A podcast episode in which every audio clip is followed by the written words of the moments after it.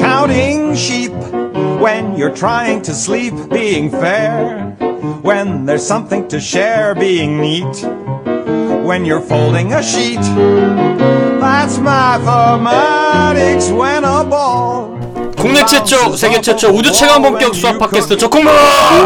오랜만에 돌아왔습니다. 라이프 아티스트, 수포자들의 대변인 정담입니다. 네, 안녕하십니까 송쌤입니다. 반갑습니다. 예. 죄송합니다. 이제 그런 얘기 그만하자. 그래요. 잘들 계셨죠? 예. 네. 저희들 아직 죽지 않고 살아 돌아왔습니다.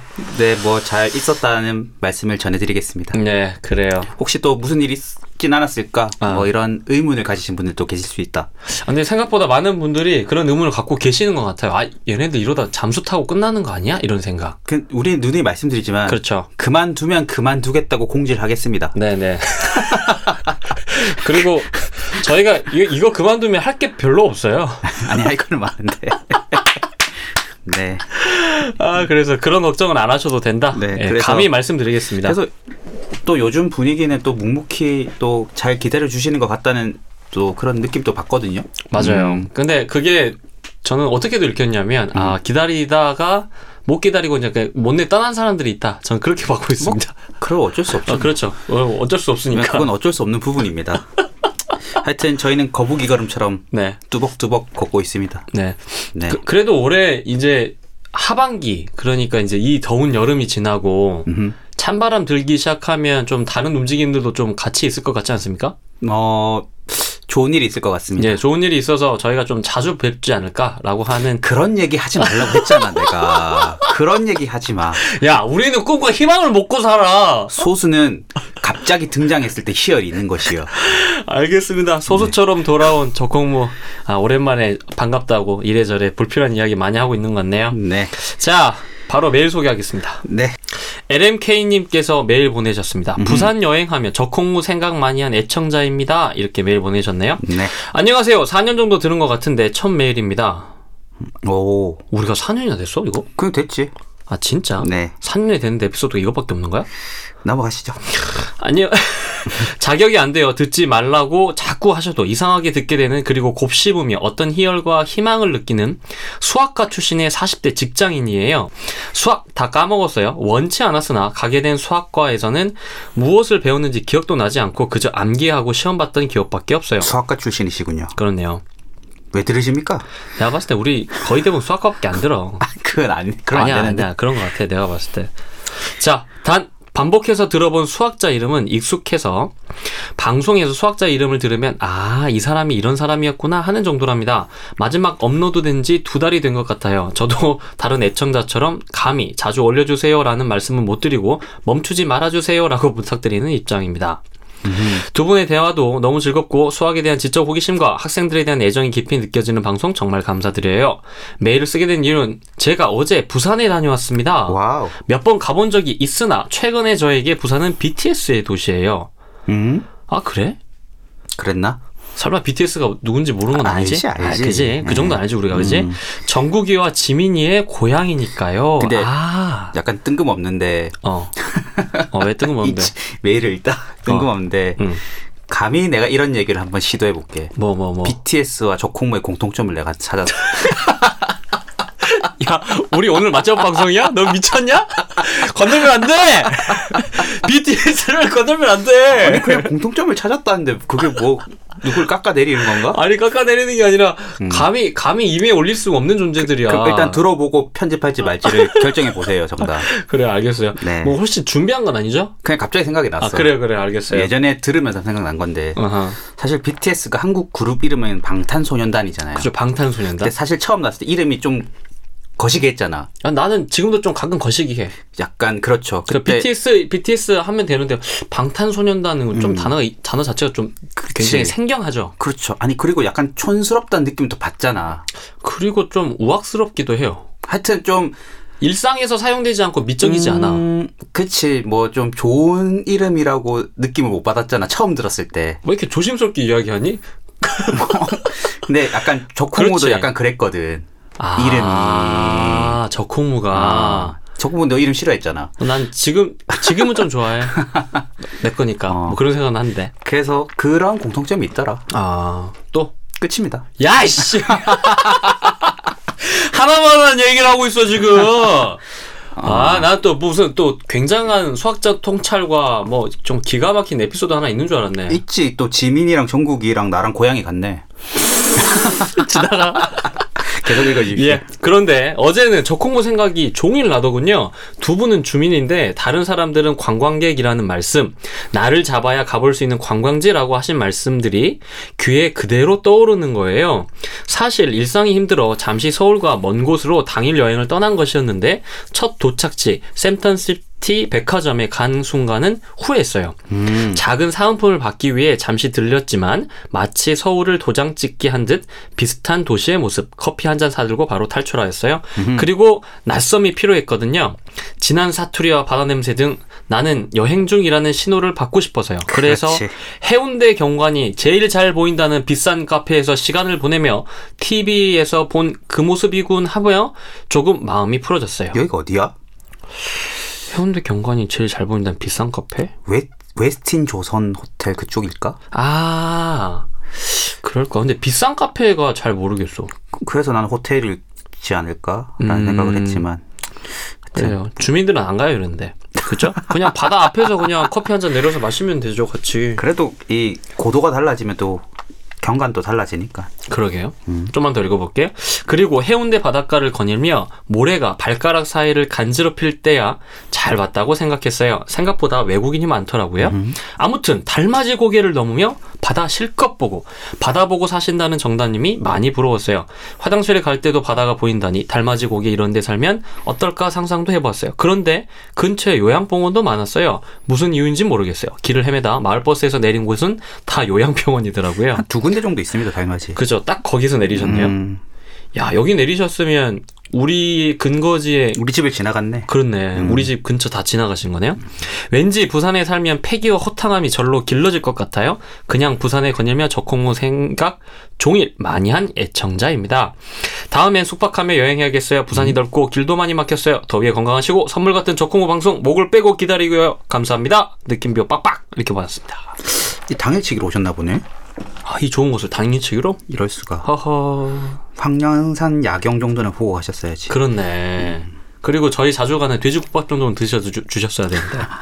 뭐 갈 때 많습니다. 그렇습니다. 네, 하여튼 부산 잘 오셨네요. 예. 그렇구나. 근데 진짜로 음. 정국이랑 지민이가 이쪽이구나. 부산이군요. 네, 저 오늘 안 그래도 그런 기사 보고 왔거든요. 지금 BTS가 단체로 장기 그 휴가를 떠났대요. 음, 그리고는 뭐 내가 어- 무슨 기사를 일부러 본 건 아닌데 그 방시혁 PD 뭐라고 해야 되나 네. 방시혁 대표라고 해야 되나 뭐라 해야 되나 뭐하든. 아무튼 음. 그 방시혁님이 뭐 이제 BTS가 이제 각자의 시간을 보내고 휴식을 한 다음에 자기들의 비전을 다시 이제 고민해 본다 그리고 나는 그들의 비전을 지지한다 다 이렇게 이야기하는 거예요. 음, 그래서 BTS는 이제 미래에 대한 가치, 미래에 대한 고민을 더 계속하겠다 이러한 메시지의 어떤 기사였는데 이제 그러면서도 봤는데 또 BTS 이야기가 여기서 나오네요. 맥- 약간 맥락이 없지만 음. 네, 이거 이어가 뜬금없긴 보면 한데. 어. 우리 적홍무의 미래 비전 이건 어떻게 생각하십니까? 그냥 BTS와 적홍무의 평행이론 같은 거죠. 전 세계로 나아가는 꿈을 꾸고 있습니까? 아, 전 세계로요? 그렇네요. 우리도 뭐 수학 팟캐스트 이거 뭐 번역 좀 때리고 이렇게 해가지고 근데- 수학으로 예능한 건 그래도 아니 수학으로 예능하는 건 세계 최초일 수 있어. 근데 진짜 놀랍다. 우리 세계 최초라고 처음부터 방송을 했잖아. 그렇지. 우주 최. 어 우주 최- 네 여기까지입니다. 예. 저희가 뭐 비슷한 점이 좀 있네 BTS랑. 네. 그렇네. 죄송합니다. 예. 너무 어, 오랜만에 우리 방송을. 그러니까 오랜만에 해가지고 감이 없어요. 예, 네. 감이 없네요. 아유, 죄송합니다. 예. 아. 바로 본 내용으로 들어갑시다. 시간도 없는데. 그러니까요. 자, 오랜만에 그녀의 목소리 듣고 돌아오시겠습니다.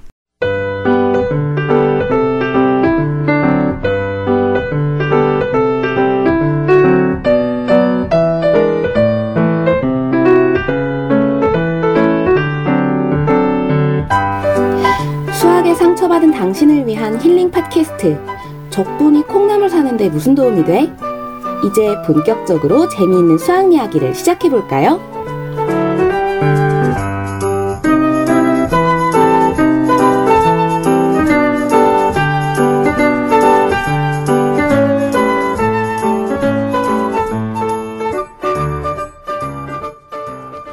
자, 그녀의 목소리 듣고 돌아오셨습니다. 아주 빨리 돌아오셨네요. 네. 근데 송쌤, 네. 나 기억이 안 나. 뭘?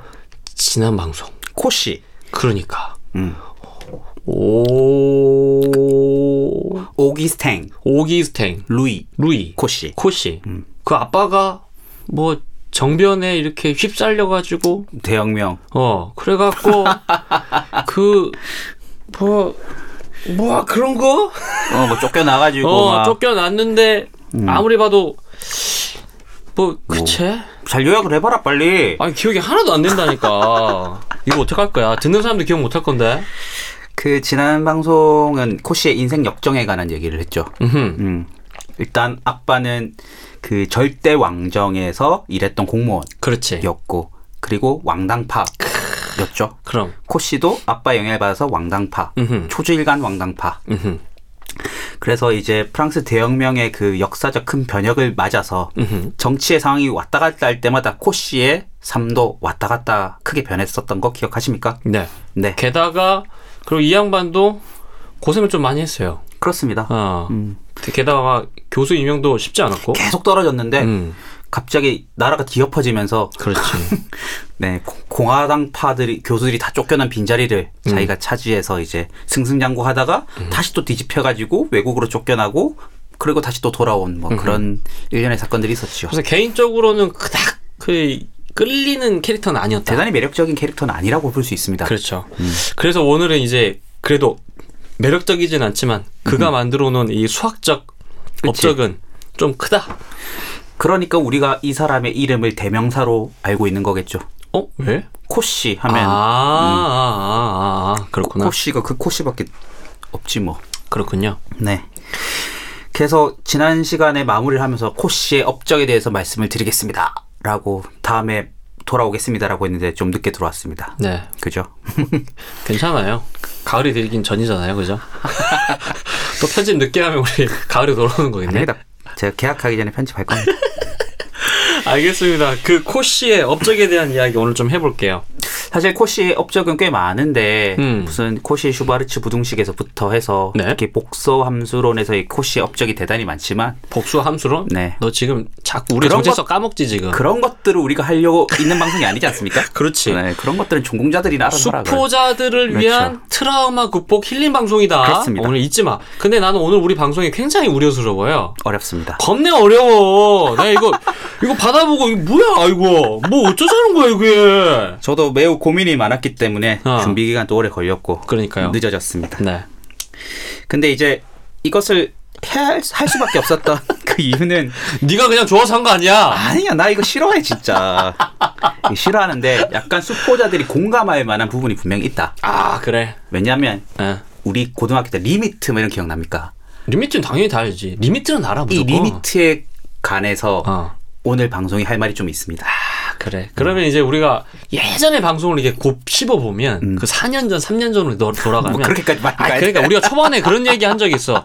야, 다른 거 다 기억 못 해도 요거 딱 한 줄만 기억하고 우리가 아는 척 할 수 있다. 음. 그 오늘 킬링 포인트가 있어야 됩니다. 알겠습니다. 네. 그런 식으로 가자고. 그렇지. 너무 어려우니까. 아, 어려워. 네. 어려워. 나 계속 잘잘 막 칠 거야, 나. 그냥 네. 계속 칠 겁니다. 그래서 이제 코시가 어떻게 그 리미트에 관한 생각, 수포자들의 눈높이에 맞춘 설명, 네, 리미트에 관한 것들을 정립하게 됐는지 그 역사적 배경을 볼 겁니다. 오케이. 네. 알겠습니다. 한번 가봅시다. 근데 오늘 저한테 보내준 이 원고의 제목은 굉장히 섹시했어요. 아, 어, 그죠. 아. 너무 좋아. 이런 건 제가 잘 뽑습니다. 사라진 값들의 유령. 네. 좋아 좋아. 미국 수학자 윌리엄 워터하우스의 말로 오늘의 방송을 열어보고자 합니다. 예. 1800년대에는 미적분학의 처지가 좀 묘했다. 그 개념이 옳다는 데는 의심할 여지가 없었다. 충분한 기술과 통찰력을 가진 수학자들은 1세기 동안 미적분학을 이용해 성공을 거두었다. 하지만 아무도 왜 그것이 맞, 맞는지는 명확히 설명하지 못했다. 그러다 코씨가 나타났다. 두둥. 두둥. 아, 그렇군요. 아하. 네. 아, 대충 좀 이제 사이즈가 나오네. 네. 음, 오케이. 가봅시다. 일단 코시의 활약을 알기 위해선 그 당시 미적분학의 상황을 좀 이해할 필요가 있습니다. 예. 네. 미적분학은 누가 먼저 개발했죠? 그게 서로 논쟁이 여지가 그렇죠. 있었지 않습니까? 뉴턴과 라이프니츠. 그, 그렇죠. 그거 가지고 치열하게 싸웠습니다. 음. 누가 먼저 원조네 이러면서 그렇지. 막 치열하게 싸우지 않습니까?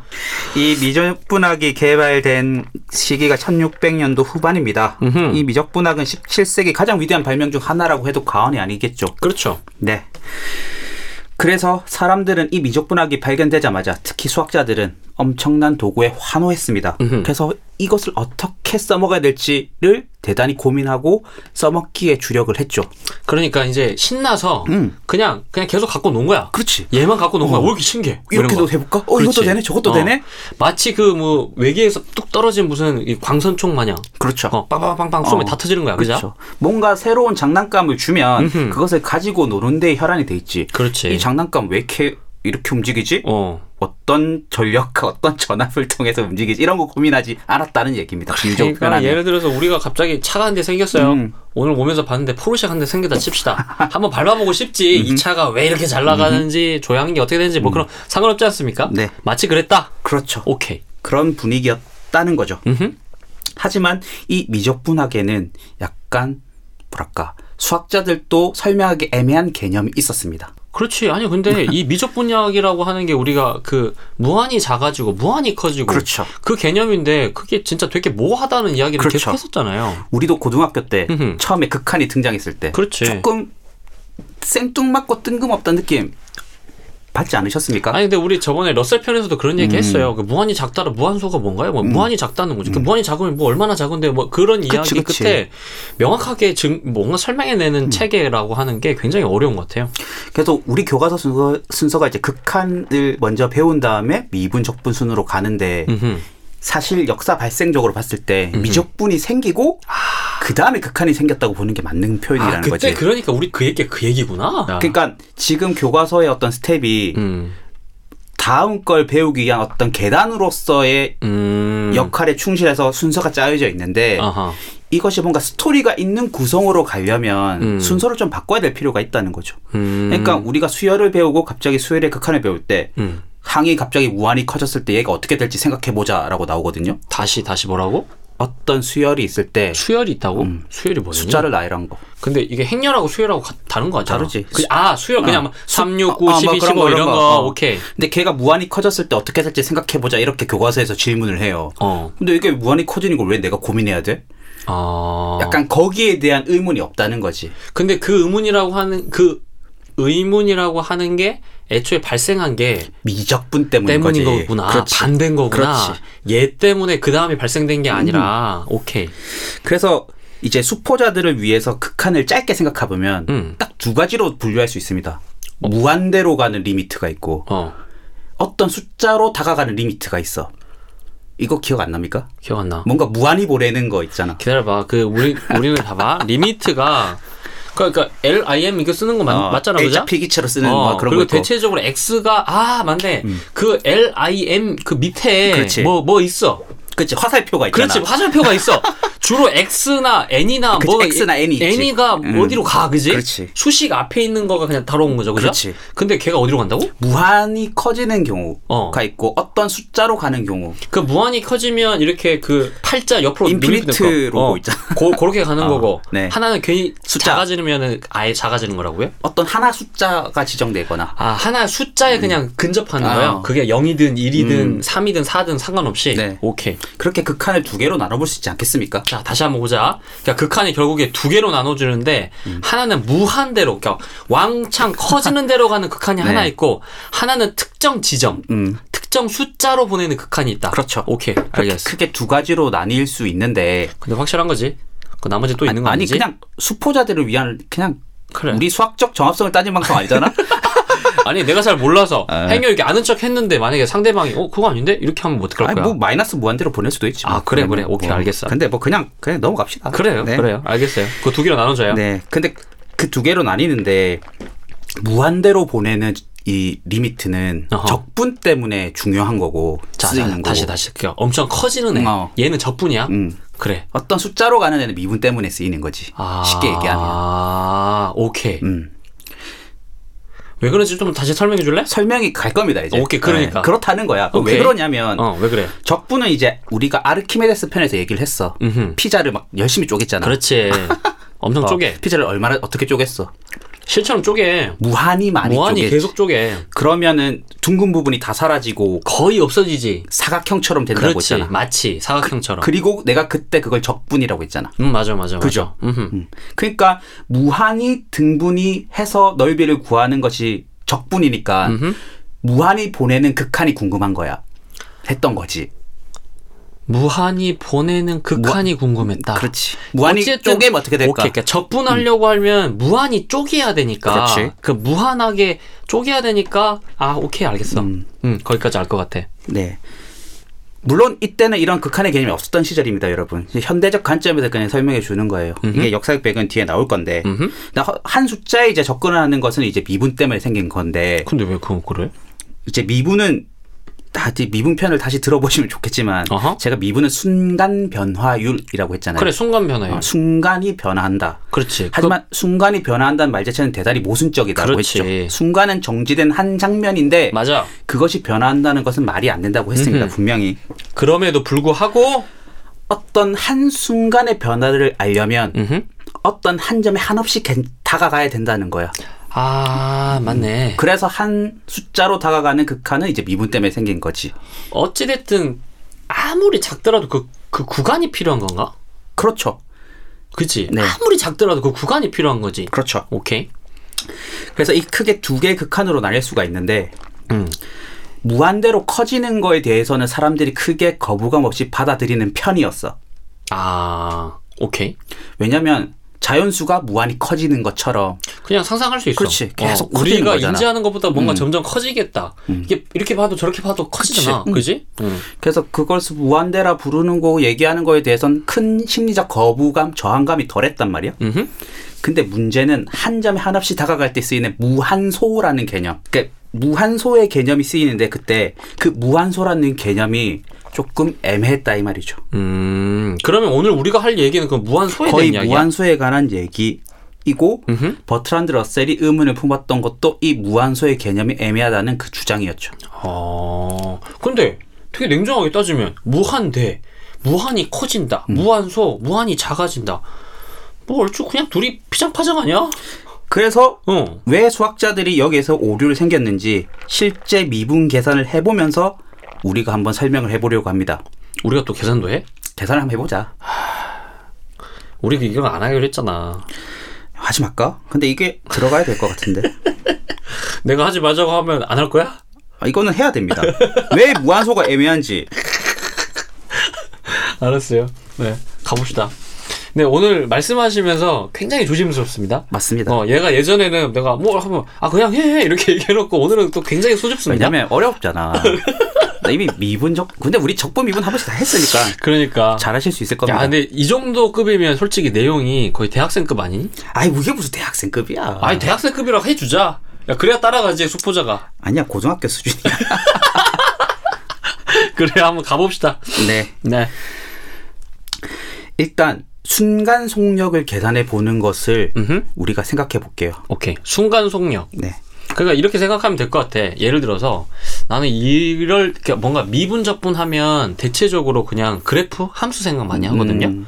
그냥 가볍게 이렇게 막 이렇게 넘실넘실 거리는 네. 넘실넘실 거리는 그래프 하나 생각해 보자고요, 그죠? 근데 한 특정 지점에서의 순간 속도, 그렇죠. 어, 그거 구하는 거예요, 미분이. 근데 이제 속도라는 것은 이동 거리를 시간으로 나눈 값이잖아요. 그렇죠. 네. 이동한 거리를 시간으로 나누어야 돼. 그러면 측정해야 될 두 포인트가 필요하다는 겁니다. 그러니까 반드시 아무리 코딱지만큼이라도 앞과 뒤를 이게 음, 그렇죠. 구분할 수 있는 어떤 특정 공간이 필요한 구간이 거예요. 필요하죠. 그죠? 구간이 필요해요. 비포와 애프터가 그렇지. 필요해야지 어허. 시간도 재고 걸린 맞아. 음. 시간도 재고 이동한 거리도 재는 거야. 맞습니다. 그런데 우리는 감히 순간 속도를 재보겠다고 시도하는 거죠. 음흠. 순간은 멈춰진 한 장면인데 그렇지. 어떻게 순간의 속도를 잴 것인가. 아하. 여기서 쓰이는 개념이 저는 미분이라고 했습니다. 오케이. 네. 그랬을 때 뉴턴이 이 순간 속도를 어떻게 구했는지를 생각해 볼게요. 음흠. 뉴턴과 라이프니츠가. 그러면 예를 들어서 시간에 따라서 와 이거 하지 말까? 아, 그냥 해. 해내. 괜찮아. 네. 1초일 때 1m, 오케이.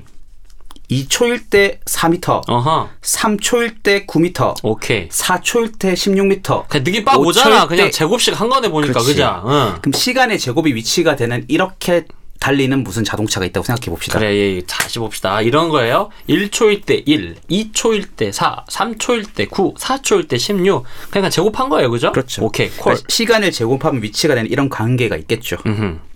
그런데 우리는 1초일 때 순간 속도를 계산하고 싶은 거야. 1초일 때? 음. 어.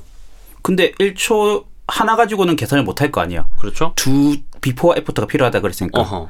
그래서 1초일 때의 위치와 음. 1초보다 조금 클 때, 1초보다 조금 있다. 1초, 0, 1.0000000000000000000 그렇죠. 1. 어, 오케이. 근데 그래도 그게 정확한 1초는 아니잖아. 그렇지. 앞뒤는 다르지. 그래서 여기서 무한소의 개념을 쓰는 거야. 오케이. 1초 더하기 무한소초.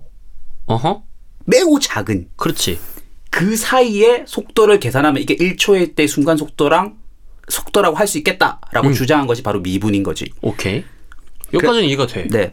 그러니까 어찌됐든 간에 이게 논리적으로도 말이 안 되는데 안 되는데 그걸 시도했고 그렇지. 어쨌든 그게 지금 실용성이 있다라고 하는 걸 확인하고 있고 우리는 다 쓰고 있으니까. 음. 어 그런데 그 아주 작은 거 그 무한소라고 하는 음. 녀석 일단 있다고 주장했대 얘가 거기까지는 이해됐어 음. 약간 큰 거, 0보다 약간 큰 거. 그래 이렇게 엄청 약간 어, 약간 엄청 큰 개, 개, 약간 개. 어개 음.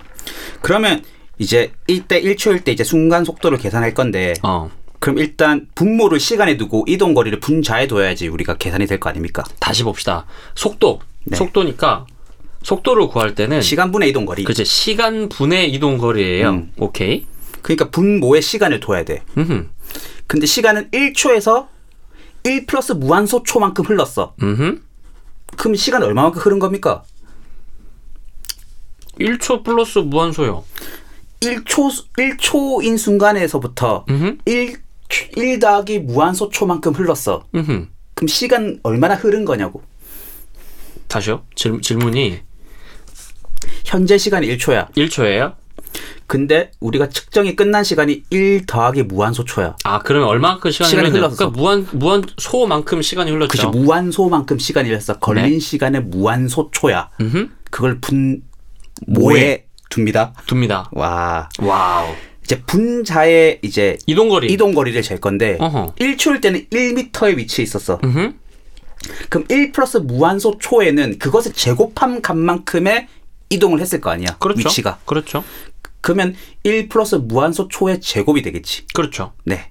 그래서 그것을 전개를 하면 아하. 1 플러스 무한소 초를 전개를 하면 음흠. 그리고 현재 위치했던 1m를 빼면 음흠.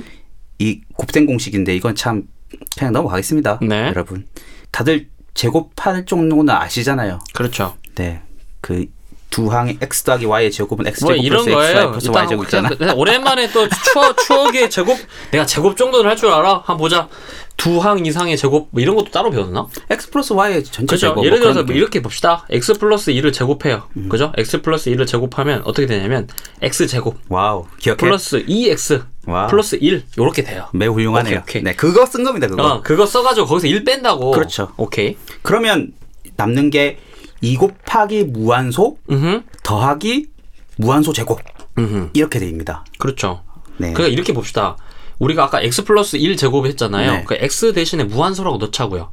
네. 그렇죠. 무한소 플러스 1을 제곱해요. 그렇죠. 그럼 무한소 제곱 플러스 네. 2 무한소, 무한소? 플러스 1이야. 그렇죠. 근데 거기서 아까 우리 1초 이야기했으니까 1 빼. 비포가 1이니까. 그렇죠. 비포가 1이니까 우리가 이동한 만큼을 봐야 되니까. 애프터에서 비포를 빼야지 그렇죠. 이동한 거리가 나올 거 아니야. 응, 그래서 1 빼. 응. 그러면은 무한소 제곱 플러스 더하기 이 무한소. 무한소가 오케이. 분자 있는 거야. 그렇지. 알았어. 그 분모에는 뭐가 있는 거야? 아까 무한소라 했잖아. 여기까지 오셨으면 여러분들 미분을 매우 잘하신 겁니다. 됐어. 여기까지 하자. 아이고 힘들어. 아이고 아, 힘들어. 힘들다. 아이고 힘들어. 아이고 힘들어. 오케이. 이것 때문에 제가 미분 편에서 이렇게 자세하게 설명 안 한 겁니다. 힘들잖아. 말로 설명해도 힘들고. 그러니까 초기에는 이렇게 사람들이 미분을 계산했다는 거죠. 네. 근데 이제부터 본격적으로 모순이 발견이 됩니다. 어떤 모순이 발견되냐? 네. 방금 분모에는 무한소가 있다 그랬고 그렇죠. 분자에는 무한소 제곱 더하기 2 무한소가 있다 그랬어. 네. 이때 수학자들이 어떻게 하냐면 양변을 무한소로 나눴습니다. 아, 양변이 아니죠.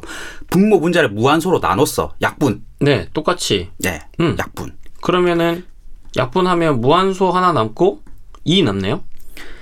분자는 그렇고 그렇죠. 분모는 1요. 그렇죠. 근데 여기서 이게 사람들이 태클을 건 거야. 잠깐만 잠깐만. 무한소는 매우 작은 거잖아. 음. 그 영이 영 아니야 영? 영을 나눌 순 없잖아 수학자들아 아. 이렇게 태클이 걸 수 있지 않겠습니까? 무한소는 솔직히 음. 0에 가까울 만큼 겁내 작은 거니까 그렇지 0이라고 해야 되지 않을까? 라고 했는데 수학자들은 아니지 그래도 영은 아니다 그렇죠. 0은 아니지. 매우 작지만 그렇지. 영이나 다름없을 정도로 작지만 영은 아니다 나도 0은 아닌 것 같은데. 그래서 약분을 했습니다 그러니까 우리가 알 수 있어. 0은 아예 아무것도 없는 거잖아. 그치. 런데뭐 먼지 한 톨이 있어도 그냥 있는 거잖아. 그치 영은 아닌 거지 그 영은 아닌 거지. 그 요까지는 오케이 오케이 납득했어 어, 납득했어. 그럼 약분을 하면 남는 게 분모는 1이니까 음. 이제 분모는 안 써도 되잖아 그렇지. 위에 하나 남는 어. 거밖에 없어. 무한소 더하기 2. 그렇지 근데 이때 수학자들이 어떻게 했냐 음. 무한소 더하기 2를 어떻게 처리했냐면 음. 무한소는 0이나 다름없으니까 무한소를 여기서 없앤 거야 아, 그래서 2만 남는다. 그래서 어 이렇게. 2만 남긴 거야. 순간 속도는 그래서 2다라고. 아. 그러니까 이게 뭐야? 말이 안 되네. 아까 야, 약분할 아까는 때- 음. 분명히 야- 그래 분명히 아까는 야 영은 아니다. 잉 그래. 이렇게 해놓고 이번에는 야 영이야 이렇게 얘기한 그렇지. 거네. 약분할 때는 0이 아니니까 열심히 약분해놓고 마지막에 남을 때는 0이나 다름없으니까 없애버린 거야. 네가 하면 로맨스, 남이 하면 불륜이네. 그러니까 이게 모든 문제의 시발이 된 거지. 시발이라고? 야, 알겠습니다. 아 오케이. 아 이게 그러니까 이걸 설명하려고 보니까 모순되는 주장, 그러니까 그렇죠. 동시에 받아들일 수 없는 주장을 해야만 이게 답이 나오는 상황이네. 그렇죠. 아 이거를 코시가 그럼 어떻게 한 거야? 그 뒤에 나옵니다. 어 그래 그래. 이제 이- 감, 감 잡았는데 나? 네. 그러니까 어쩔 때는 0이라고 했다가 어쩔 때는 0이 아니라고 했다가 음흠. 수학에서 그런 개념이 어디 있어? 그렇지. 기명기구 아니면 그렇죠. 아니고. 이 얘기해서 제가 복잡한 계산을 해, 해야만 했습니다. 아, 오케이. 이것이 알겠습니다. 납득이 돼야지 이제 뒷 얘기들이 이해가 되거든요. 음. 그래요. 여기까지 설명드렸는데 이해가 안 된다. 메일 주세요. 카톡 주세요. 제가 수식 써서 보내드릴게요. 네. 근데 뭐 미분계수의 정의를 교과서에 있는 정의만 살펴보셔도 그걸로 x제곱을 미분만 해보셔도 되게 이상하다는 걸 다시 한번 생각해 볼 수 있으시겠습니다. 이건 넘어갈 겁니다. 예. 네. 자, 여기까지 왔어. 네, 그래. 궁금하다. 아, 이 말도 안 되는 걸 얘네들이 네. 했었구나. 그리고 여러분들 또 아, 그래, 이상하네라고 감정적으로 동의가 오셔야지 이제 다음 방송이 재밌습니다. 아니야, 근데 이거 누가 봐도 이상한 거야. 네. 근데 이거를 뉴턴이 이렇게 얘기했다고? 뉴턴도 별거 없네? 얘도 뭐 왔다 갔다 하네? 그러니까 이 양반들은 어. 대단히 직관이 좋은 사람들이라 어, 그리고 뉴턴은 누군가의 비판을 듣기 되게 싫어했잖아. 뭐 어. 그렇지. 근데 우리 멍청한 알고 있어. 애들 성격... 짓고 있네. 아, 그냥 네가 지어, 음, 지져라. 뭐 그런 느낌이고. 어, 오케이. 그리고 정말 누구보다 직관을 중요하게 생각했던 사람은 파스칼입니다. 어, 이성은 뺑뺑 돌아가는 길이라고 얘기했어. 그래요. 직관만이 지름길이라고. 그래서 파스칼은 직관적으로 자기가 생각한 것이 단 한 번도 틀린 적이 없었다는 그런 얘기를 들은 적이 있습니다. 어, 재수없다. 그죠? 어, 나도 직관은 뛰어나. 수학만 못할 뿐이지, 이 자식아. 네. 예. 그렇기 때문에 이 무한소 때문에 애매하지 않습니까? 음, 그렇네요. 그래서 이것들을 지적한 사람들이 속속들이 등장하기 시작합니다. 근데 이건 누가 봐도 지적을 할 수밖에 없는데? 그렇죠. 어, 왜냐면 만들어 놓고 쓰면서 야, 이게 진짜 짱 좋지 않아? 이렇게 얘기해 놓고 근데 너무 강력하고 매력적인 도구니까. 그냥 그러니까 눈 감아 주고 쓴다. 일단 근데 이게 뭐랄까 그 약간 그런 거 있잖아 우리말에도 역설법 같은 거 있잖아 국어에서도 이거는 국어가 아니잖아. 아 그러니까 어. 역설법으로 우리가 뭔가 설명할 때 역설법이 말 자체는 안 되지만 무슨 느낌인지 와닿을 때가 있잖아 그 우리 맨날 없는 거. 소리 없는 나우사. 그렇지. 그 맨날 나오는 거. 음. 그게 정말 말이 안 되는 소리지만 아 그렇다는 의미를 가질 수 있잖아 근데 내가 봤을 때 이것도 약간 그런 느낌으로 수학자들 다가온 거야 아. 그런데 이제 뭐랄까 수학자들이 그런 것들 늘 배격했었잖아 그렇죠. 수학은 그런 거 아니다 어. 너도 그렇잖아. 그런 거 아니다. 어. 맨날. 그러니까 이제 자신이 늘 주장했던 그런 것에 이제 역으로 공격을 받기 시작한 거죠. 그러니 다시 보면 수학이라고 하는 것도 일종의 철학사 철, 철학에 가까워요. 음 맞아요. 어, 그리고 그게 굉장히 영감과 어떤 창의적 작업이고 음흠. 어. 물론 그게 이제 그 후에 만들어진 어떤 정밀성들이 있겠지만 결국 최초에 시작하는 시작들은 비슷한 것 같아요. 아, 그 모퉁이 근데 철학에서 출발이죠, 뭐. 어, 물론 그렇죠. 음, 오케이. 네. 가봅시다. 그래서 이제 이것을 지적한 사람들 얘기를 들어볼 건데 네. 음. 먼저 해볼 사람은 네덜란드 기하학자인 베른하르트 니벤티트. 뉴벤티트. 아 이름이 어렵습니다, 그죠? 어, 뉴벤티트. 네, 기억 안 하셔도 되는 사람입니다. 이 양반이 뭐라고 주장했냐? 예. 무한히 작은 양, 그러니까 무한소죠. 무한히 작은 양과 0의 차이가 무엇인지 전혀 이해할 수가 없다. 음. 무한소의 합이 어떻게 유한한 양이 되는가? 이건 적분을 얘기한 겁니다. 무한히 쪼개면 무한소들을 다 더하면 합이 된다는 음, 얘기죠. 음. 계산 과정의 특정 부분에서 무한소를 없애는 것이 과연 타당한 것인가? 아, 그러니까 아까 네. 마지막에 무한소 플러스 2 남는데 어. 거기에서 갑자기 무한소 그냥 0 취급하고 어, 영 2야? 취급해버렸잖아. 2 이렇게 하는 게 음. 말이 되냐고. 말이 돼? 그러니까. 안 되잖아. 뭐 되게 타당한 주장입니다, 그죠? 음. 이 사람이 이렇게 주장을 했고, 네. 하지만 이 비판에 가장 적극적이었던 사람은 영국 성공회 조지 버클리라는 사람, 음. 조지 버클리 주교. 음. 이런 주교면 어떤 역할인지 모르겠지만, 넘어가. 네. 이 조지 버클리 주교는 평소에 이런 생각을 갖고 있었습니다. 어떤 생각이요? 자연과학이 종교를 약화시키고 있다. 아유, 그때는 당연하죠. 네. 아, 그러니까 이제 종교빨이 슬슬 사라질 던 때 아닙니까? 지금만큼은 데- 아니어도. 데카르트 이유니까. 그렇죠. 그래도 여전히 그런 문화는 많아 있었겠죠. 음. 그래서 과학이라는 것, 수학이라는 것도 결국 신이 만들어놓은 섭리를 이해하는 그런 측면이었지 않겠습니까? 맞아요, 맞아요. 그래서 이때 대다수의 책들이 항상 뭐 신에게 바친다 이런 얘기도 있었고 신의 섭리를 이해하기 위해서 난 연구한다 이런 말이 있었는데 근데 제가 봤을 때 거의 한 진짜 20세기 들어가야 이제 종 우리가 알고 있는 그런 어떤 종교의 어떤 그, 그 단단한 어떤 틈들이 왕장창 무너지기 시작할 것 같은데 이때 조금씩 앞서가는 사람들이나 그 종교의 편에 서 있던 사람들은 그 굉장히 큰 위협을 느꼈을 것 같아요. 음, 근데 힘들었어. 게다가 이게 지금 무한이라고 하는 개념은 실은 그렇지. 인간의 영역이 아니란 말이야. 그렇지. 인간이 감히 건들면 안 되는 건데 그렇죠. 이제 그런 거 갖고 놀고 있으니 굉장히 불편했을 확률이 높아요. 이제 칸토가 그 뒤에 사람임에도 불구하고 그렇게 공격받았다는 것만 음. 보더라도 이 미적분이란 도구가 무한을 끌고 들어와서 우리가 뭔가를 하려고 하는 거잖아요. 그러니까 지금 생각해 보면 그 이제 본인도 가보셨겠지만 바티칸 음?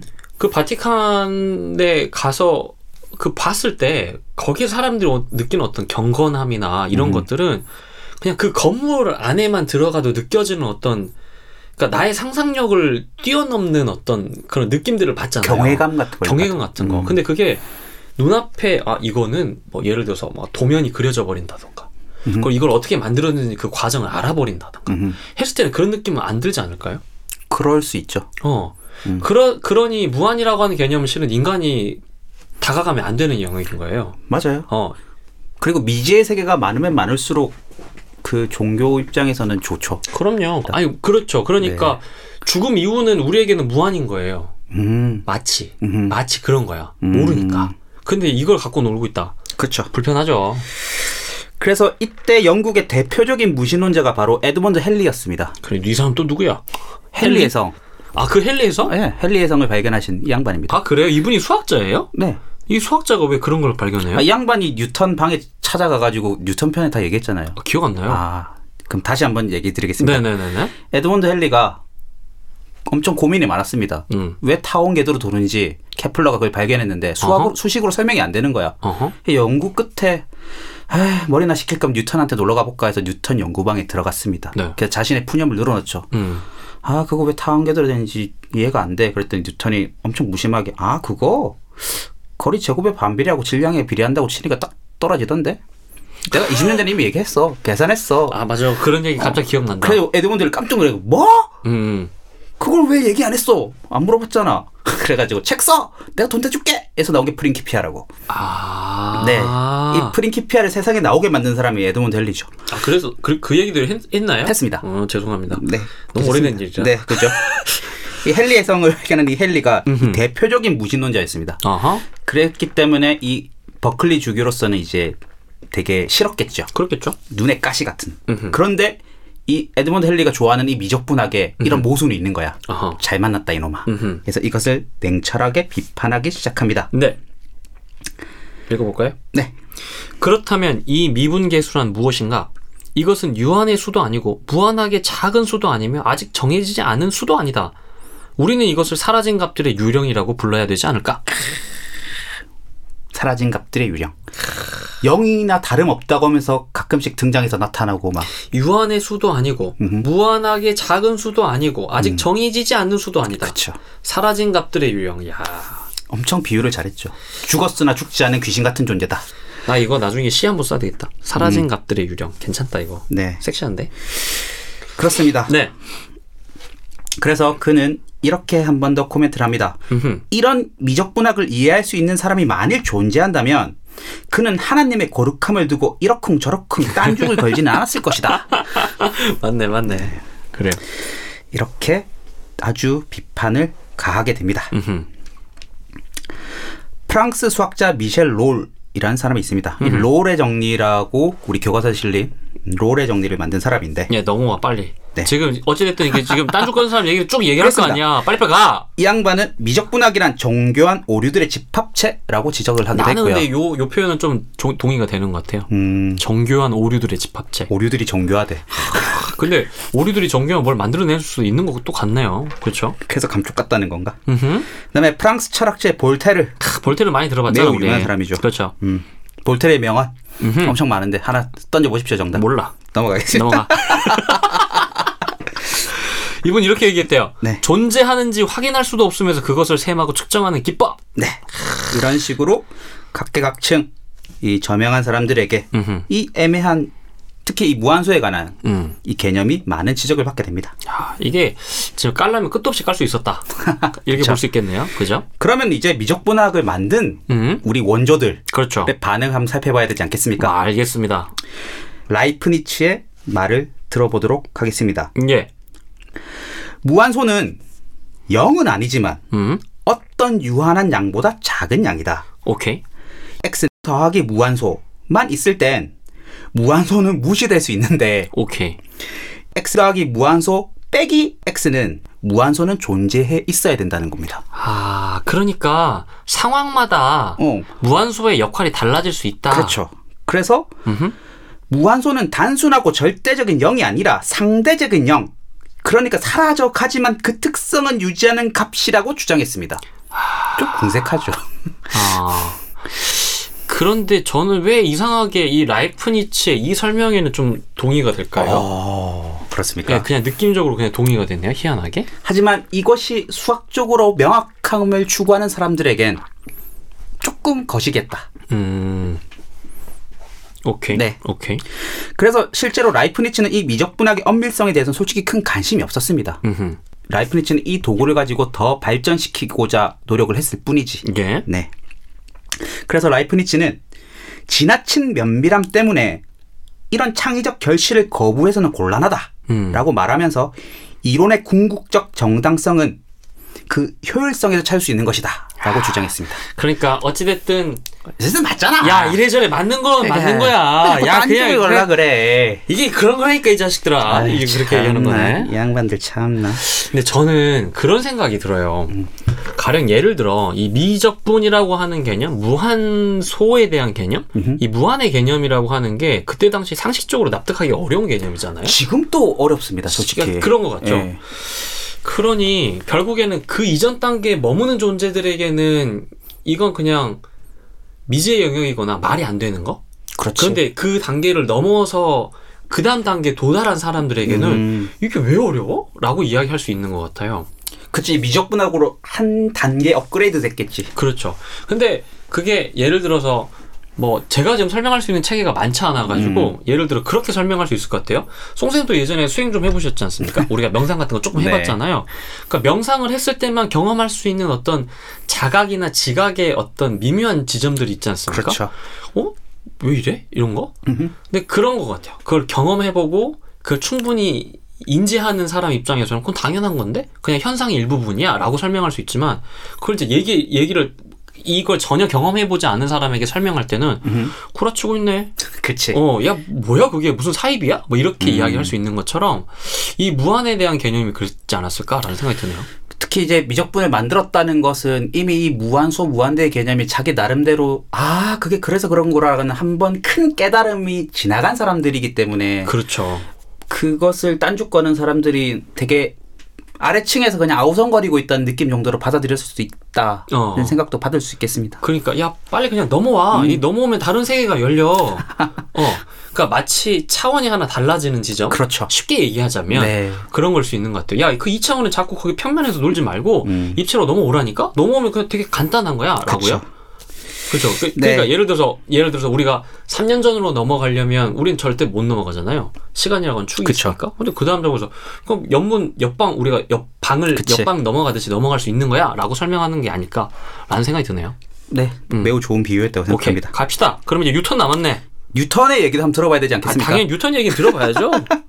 뉴턴은 이렇게 얘기했습니다. 네. 아무리 작은 오차도 무시하면 안 된다. 음흠. 즉 무한소는 0이 아니란 얘기겠죠. 음흠. 그러면서도 미부는 매우 미세한 두 양의 궁극적인 비다. 뭔 소리야 이거? 다시 설명해 봐. 매우 미세한 양의 궁극적 비다. 비 비례? 비. 그러니까 분수가 그 비잖아요. 음. 분모분의 분자. 그렇죠. 그것을 매우 작게 작게 다가갔을 때 그 매우 미세한 양이 있을까 무한소만큼 그것의 궁극적인 비라고 얘기했습니다. 미분이. 네. 음흠. 그런데 이 주장도 약간 궁색한 게 네. 일단 표현이 매우 미세한 미세함의 정도는 어느 정도냐는 거야.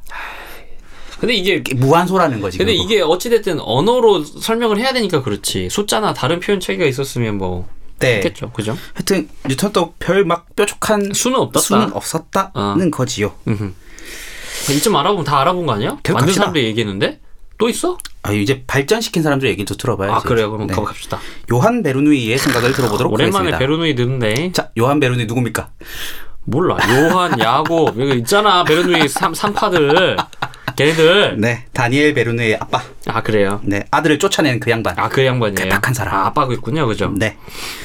그 양반의 생각은 로피탈이 쓴 책에서 확인할 수 있는데 음흠. 왜 그렇다고 생각합니까?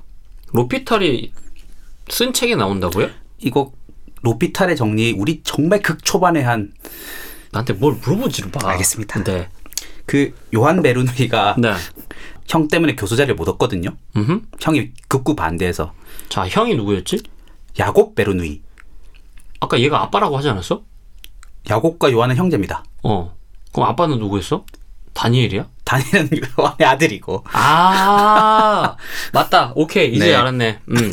아들 밑에 그 형제 둘이 있는 게 아니었구나. 아. 아. 빠랑 큰아빠 사이에 아, 그냥 아들이 있었던 그렇지. 거구나. 오케이, 콜. 그래서 이제 음. 보따리 장수를 하러 전국을 떠돌아다니다가 어허. 로피탈이라는 사람을 만나죠. 음 프랑스에서. 그래요. 그래서 로피탈이 돈을 대주고 대신 이 요한의 그 수학적 정리를 자기 이름으로 발간을 합니다. 아, 맞다. 그래서 로피탈의 정리는 맞아, 맞아. 로피탈이 만든 게 아니라고. 어, 맞아, 맞아, 맞아. 요한 베르누이가 만들었다고. 그래, 그래, 그래, 그래. 네. 이제 기억났어. 이제 기억났어. 네, 계속. 진심이야.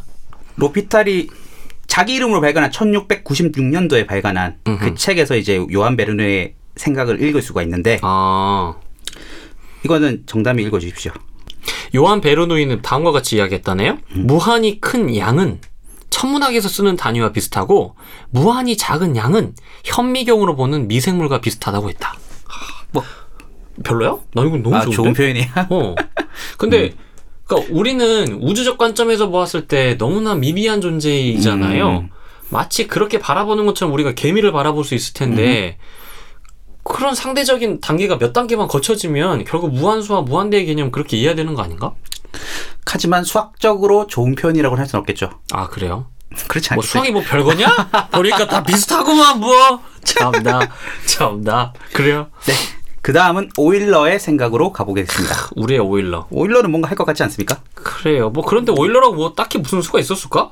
그랬으면 코치까지 안 갔겠지. 네. 그러니까 내 말이. 자 뭐라고 했어요? 알려주세요. 오일러는 1755년 발표한 미분법이란 책에서 무한소를 다음과 같이 말하고 있습니다. 네.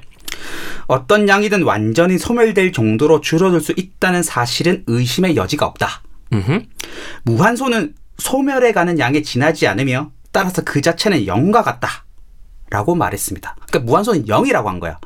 0으로 되어가는 값. 그러니까 이게 라이프니츠랑 입장이 좀 다른 거지. 어. 무한소는 그러네. 그냥 0이야. 근데 0으로 되어가고 있는 중인 거야.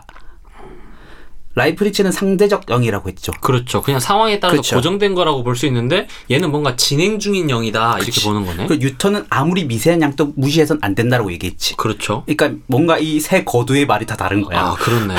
근데 솔직히 우리가 믿을 만한 사람 이 세 사람 빼는 것도 누가 있니? 그렇죠. 그치까. 그래서 이제 근데 이렇게 음. 세 사람이 달랐다는 이야기는 이게 굉장히 애매한가 보다. 애매하지. 애매한 거네. 아주 근데 애매하죠. 요 애매한 개념이 없으면 또 안 돼. 그렇죠. 하지만 이 셋의 계산 결과를 모조리 같았다는 것. 아, 안뭐 계산 결과야 뭐. 오케이. 그래서 오일러는 대단히 재밌는 미분 계산을 했습니다. 음흠. 어떤 계산을 했냐면 예. 무한소 더하기 무한소 제곱. 무한소 더하기 무한소 제곱. 네. 이 있을 때 음흠. 무한소는 그냥 냅뒀는데 음흠. 무한소 제곱은 그냥 0으로 만들어 버렸어. 그냥. 왜? 왜 왜 왜 왜, 왜? 무한소의 제곱은 무한소보다 더 빨리 0이 되니까. 아 속도의 개념을 어, 따지자면. 어, 그래서 무한소분에 무한소 더하기 무한소 제곱이 있으면 음흠. 무한소 제곱을 그냥 0으로 만들어 버리고 어허. 무한소분의 무한소 비율이 똑같네 1 이렇게 했단 이런 계산 또 했답니다. 아 그래요. 근데 내가 이 재밌어서 네. 오일리 생각을 도입해서 최신에 알려진 미분을 해봤는데 네. 오류가 없더라고. 아 오류가 없다고요? 어, 이렇게 계산할 때 되더라. 이렇게 해도 되는 거야? 어, 되게 신기하더라고.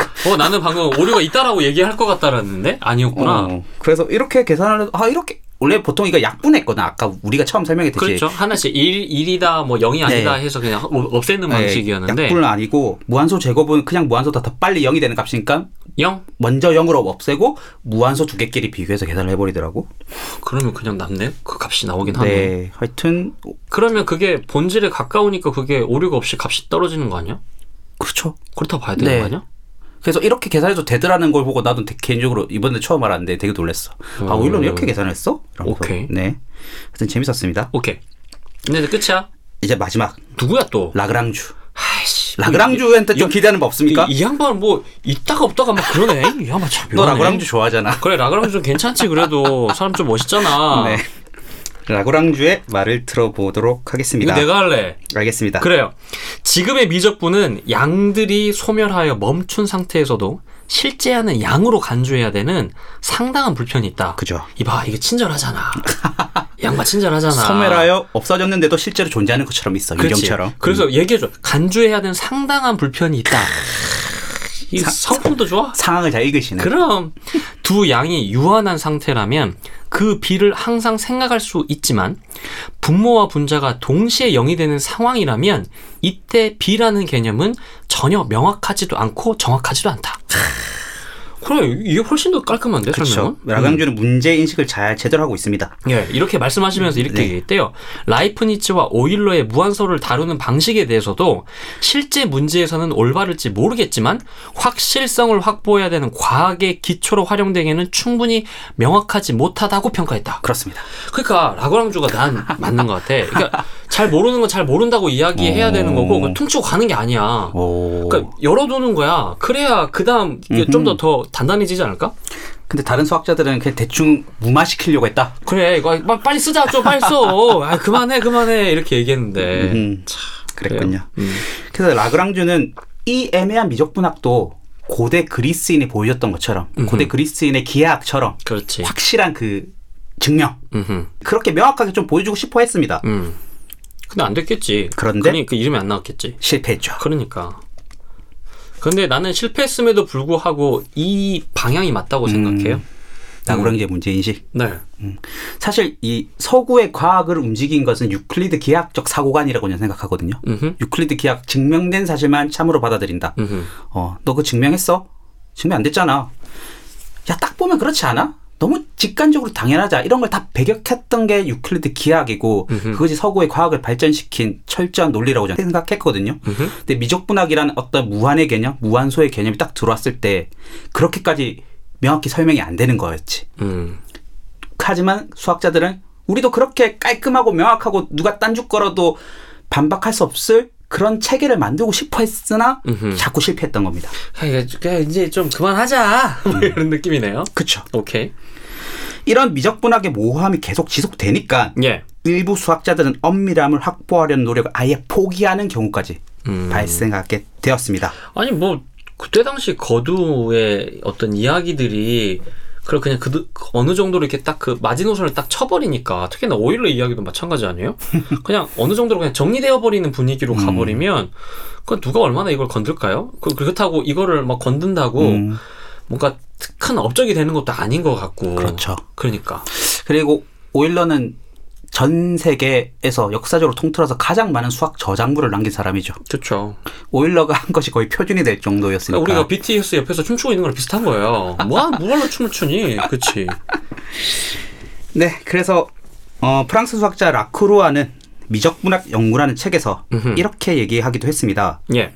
그리스인들이 공을 들여 추구했던 정교함은 더 이상 우리에게 필요하지 않다. 이제 이 엄밀함에 관한 논쟁에서 우린 빠져나오자. 음. 그냥 맞잖아, 되잖아. 이제 이제 이런 것들이 또 주류의 어떤 위치를 또 차지했겠네요. 그렇죠. 어. 프랑스 수학자 클레로의 말을 한번 또 들어보도록 하겠습니다. 예. 서로 만나는 두 개의 원이 있을 때 그 두 원의 중심은 서로 같지 않다거나 한 삼각형의 변의 합은 그 삼각형을 둘러싸고 있는 삼각형의 변의 합보다 작다거나 하는 자명한 명제를 증명하기 위해 유클리드가 수고를 아끼지 않았던 점은 전혀 놀랄 만한 일이 아니다. 유클리드는 명백한 진리를 의기양양하게 배격하는 고약한 소피스트들을 설득해야 됐기 때문이다. 따라서 기하학은 논리학처럼 궤변가를 반박하기 위해 형식 추론에 의존해야 됐다.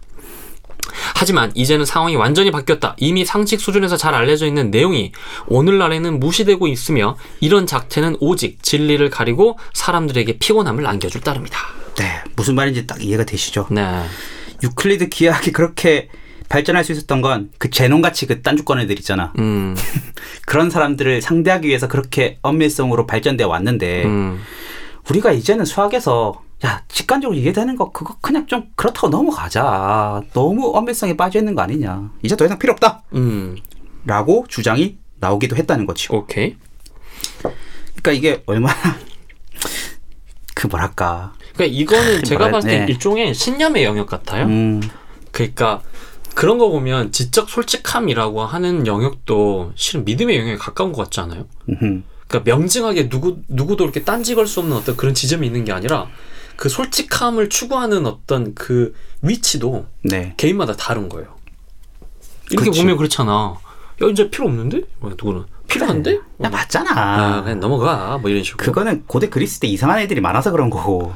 우리가 근데 지금까지 이렇게 해야 돼? 이거지. 그, 런거 보면 인류의 역사라고 하는 게 그냥 우리가 그냥 굉장히 심파적으로 설명할 때 음. 그냥 우연과 필연이 이렇게 뒤섞여서 만들어진 어떤 결과물이다 이렇게 이야기하잖아요. 네. 그러니까 우리가 지금 가지고 있는 우주관도 결국 확률론적 우주관일 테니까. 음. 그러니까 어느 때는 막 발산하는 시기가 있고 어느 때는 엄청나게 수렴하는 시기 네. 이런 것들이 동시다발적으로 이루어지는 건 하는 것 같아요. 음흠. 어. 근데 지금은 오히려 그런 엄밀성보다는 좀 더 이런 그쵸. 어, 확- 발산되고 확산되고 좀 더 이런 발상 자체가 만들어내는 어떤 가치가 그런 좀 식이다. 더, 어 그런 것 같아. 음. 근데 음. 이게 좀 잘 됐다면 음. 이런 주장을 했을까? 그러니까 음, 안 되니까 안 되니까 하지 야, 말자. 야 이게 해봤는데 야 안 되는 건 안 되는 거야. 뭐 그냥 그렇게 가는 근데 거니까. 굳이 할 필요 없잖아. 그렇죠. 약간 자기 합리화 단계 있죠. 음흠. 그런 이제 상황으로 네. 200년의 시간이 흐릅니다. 아 200년이나 흘렀어요. 아 그렇군요. 네.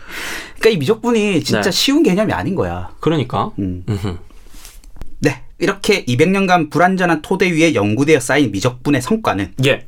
그러니까 이게 이게 계속 또 발전은 되지 않았겠습니까? 그렇겠죠. 그쵸. 200년 동안 가만히 있지는 않으니까요. 네. 음흠. 하지만 기초가 약간 부실했기 때문에 어. 또 여러 가지 문제점이 생기게 되었습니다. 아 그냥 그 지점에서 문제점들도 계속 발생하는 거예요. 왜냐면 이제 미적분이 발전하면서 네. 사람들이 좀 더 연구한 게 뭐 연속성이라든지 어허. 어. 미분 가능성이라든지 가능성. 아, 적분 가능성 무직 이런 것들을 설명하진 않을 겁니다. 음. 뭐 그런 좀 더 체계가 발전되지 않았겠습니까? 음. 근데 그런 것들도 좀 아리까리해지게 되는 상황인 거죠. 아, 그러니까 결국엔 그 무한소라고 하는 그 그렇죠. 개념의 이중성 내지는 모호함 음. 이런 것 때문에 다른 것까지 다. 계속 문제가 발생됐다. 네. 오케이.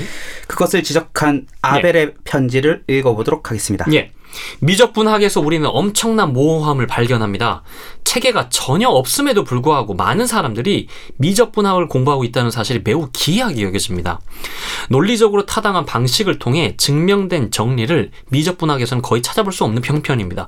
그럼에도 불구하고 이른바 역설이라는 것이 거의 생겨나지 않았던 사실은 매우 이상한 일입니다. 야, 근데 아벨, 아벨이 아벨 할만하다. 네. 화끈하다. 잉? 그죠. 아벨 누군지 아시죠? 그럼요. 네. 내가 좋아하는 캐릭터들은 좀 이런가 봐. 나랑 맞아. 어. 음, 네. 이때도 문제가 지적이 됩니다. 예. 그래서 드디어 네. 이것을 해결하러 코시가 등장합니다. 이제 코시 등장하니 이제? 야 이제 코시 등장해 나 배고파. 예? 네. 잠깐 요 이야기 시작하면 또 한참 와야 되잖아. 그럴까요? 좀 쉬었다 그럼요. 갈까요? 사람들도 좀 쉬어야 될 거 아닙니까? 여기까지 따라오셨나요? 네. 딱 한 줄 평 갑시다 여기까지 정리해 주세요. 미적분학은 하루아침에 뚝딱 생긴 게 아니다. 아 그래요. 저도 그렇게 느껴지네요. 음. 어찌됐든 그 무한소라고 하는 개념 때문에 몇백 년간 서로 지지부진하게 늘고 끌었대요. 네. 그리고 이제 그걸 이제 마지막에 정리해줄 코시라고 하는 캐릭터 드디어 등장하네요. 요거 좀 기대하시면서요. 잠깐 쉬고 오겠습니다.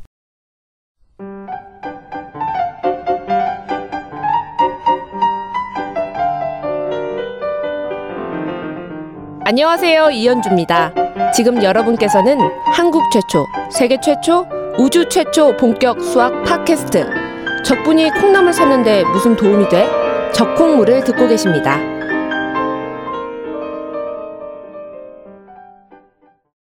자, 쉬고 돌아오셨습니다. 네. 사람들 쉬는데 왜 우리는 못 쉬니? 네. 한번 가볼까요? 코시의 등장. 예. 미적분학의 애매함을 정리하려고 합니다. 근데 도대체 이 양반은 왜 이걸 궁금해 했을까? 그것을 저는 나름 이해되는 부분이 있습니다. 아, 그래요? 라그랑주가 음. 어린 코시를 보고 음흠. 얘는 수학 공부하기 전에 언어 교육부터 시켜야 된다. 그렇죠. 라고 묘하게 얘기했죠. 음흠. 그래서 엄청 고전 언어를 중시한 그런 교육기관에 학교를 들어가서. 어렸을 때부터 오래 다녔습니다. 어. 그래서 약간 언어학적 관점에 음흠. 대해서 다른 수학자들에서 대단히 발전돼 있던 상황이라고 저는 생각하거든요. 음. 근데 이 미적분학의 애매함을 정리하는 것도 언어적으로 뭔가 깔끔하게 정리하는 것과 저는 일맥상통하다고 생각하거든요. 뭔가 새로운 창의적인 걸 생각하는 게 아니라 음. 뭔가 이 난립되었고 산재되어 있는 것들을 끌고 들어와서 뭔가 하나의 문법과 체계로 만드는 것 같은 느낌이 있거든요, 사실.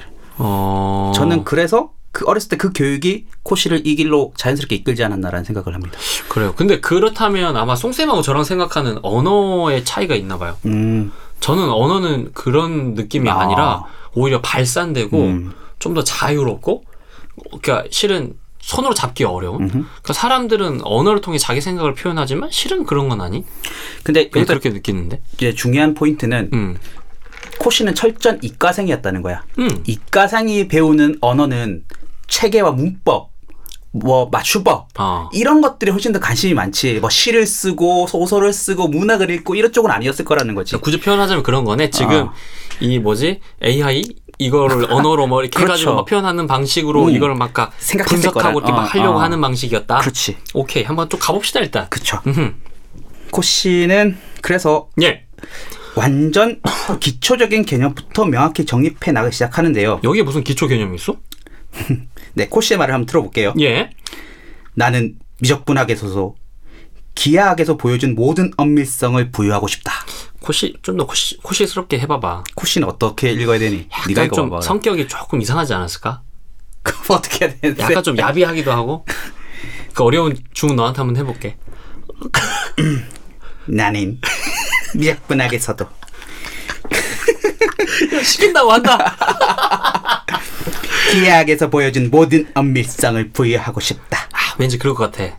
나는 지금까지 사용돼 있던 모든 기호에 대해 그 의미를 정확하게 정함으로써 이들의 모든 불확정성을 일수하고 싶다. 나는 이게 진짜 코시 성격이나 그런 상황이랑 좀 맞닿아 있을 것 같은 게 음흠. 코시는 어찌됐든 자기가 가지고 있는 신념이 옳다라고 좀 믿었고 멍낭파. 어. 음. 그리고 그걸 끝까지 지켰잖아요. 그러면 그 모진 세월을 어떻게 견뎠을까 생각해 보면 음. 결국 너희도 틀렸고 내가 맞았으니까 이걸 한 방에 정리할 만한 그 원 카운트 펀치를 음. 고민했을 것 같아. 음.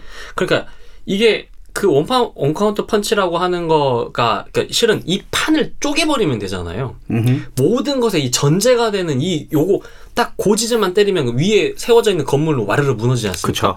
왠지 그래서 여기에 더 끌리지 않았을까? 기초를 부셔버리겠어. 어, 너희들이 알고 있는 건 그게 아니야, 마. 음. 근데 이런 거. 전형적인 수학자들은 솔직히 이거에 별 관심이 없었을 수도 있어. 그러니까. 뭔가 미적분처럼 더 새로운 뭔가를 발견하고 그렇지. 싶은 욕심이 있지. 어, 이미 맞는 것 같은데 이것을 기초탄탄 뭐 하고 싶어하는 사람은 별로 없잖아. 그러니까 콜- 포르쉐 사가지고 이거 오우씨 200까지 음. 그치. 음. 밟히는데 뭐 이런 느낌 한번 해보고 싶지. 그치. 그럼 아, 그 축구하면 공격수 하고 싶지 골키퍼 하고 싶지 않잖아. 그렇죠. 어.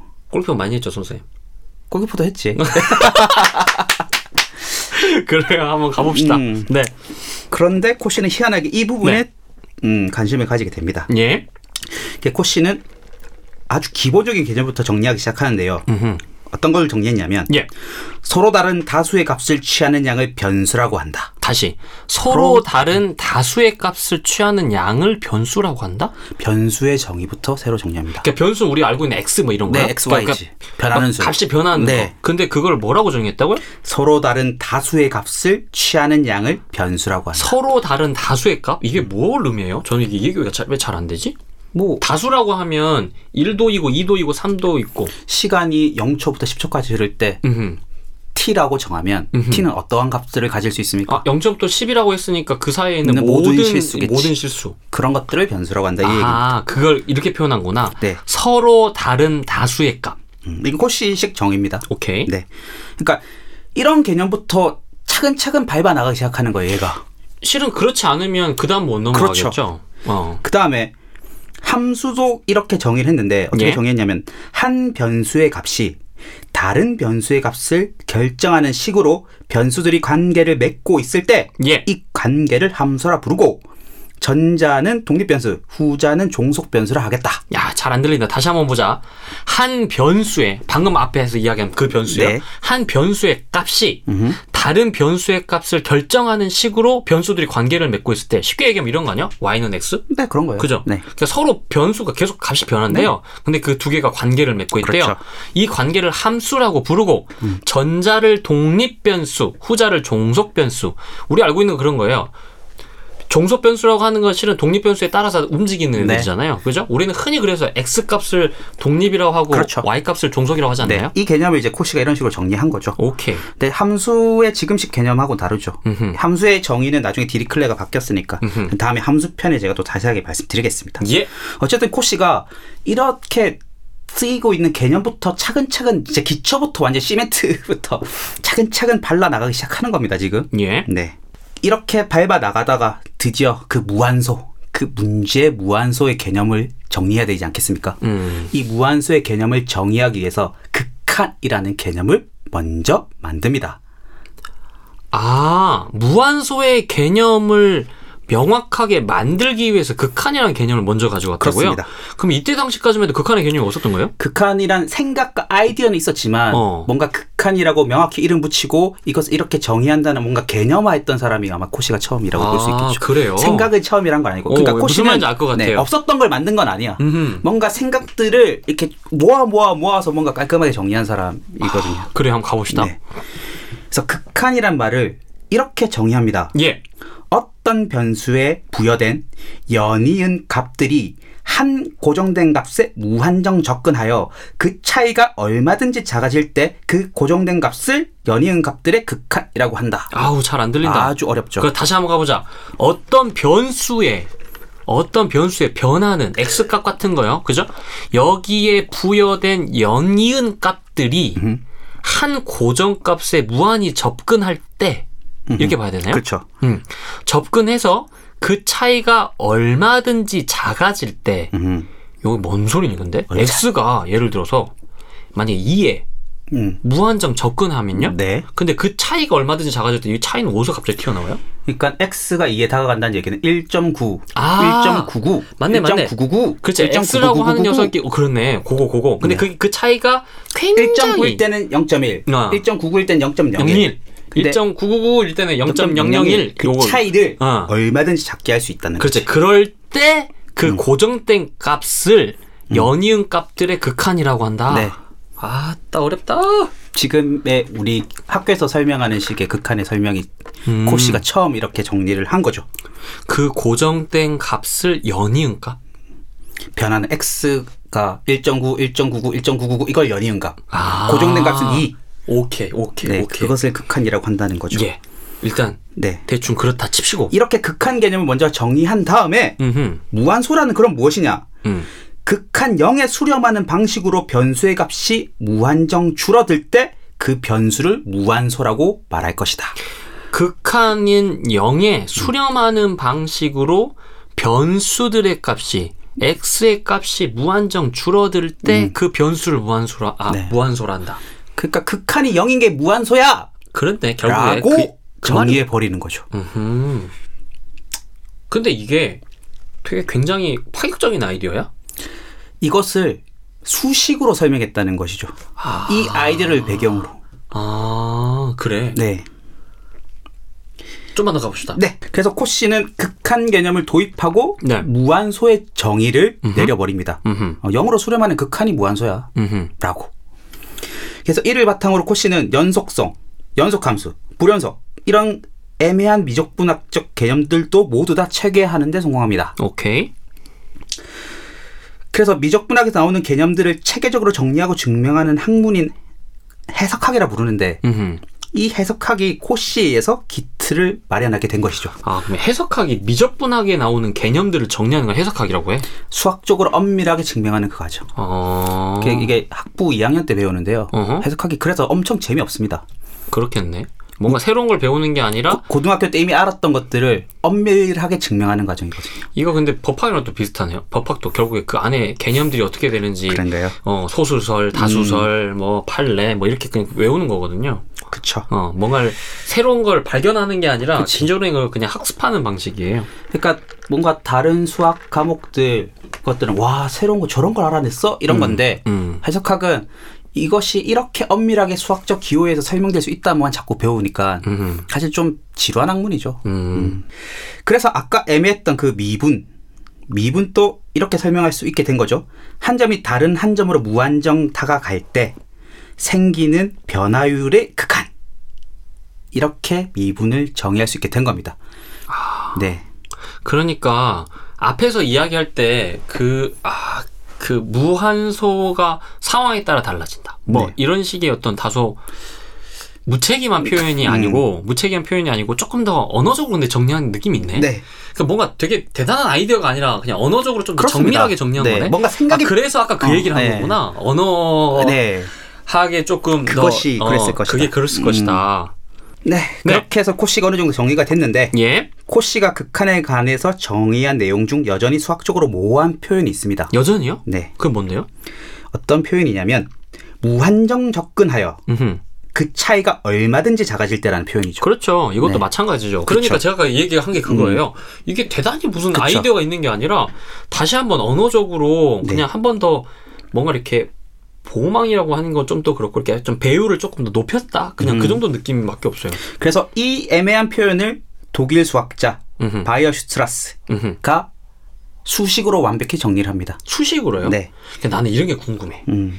그게 언어적인 게 어떻게 수식으로 바뀌는지 난 그런 게 궁금해. 근데 밑에 수식이 있지만 네. 전혀 이해가 안 될 겁니다. 아 그래요? 일단 뭐라 했는데 이 사람이? 그 무한정 접근하여 그 차이가 얼마든지 작아질 때 이 예. 표현을 임의의 양수보다 차이를 작게 만들 수 있을 때라고 바꾸죠.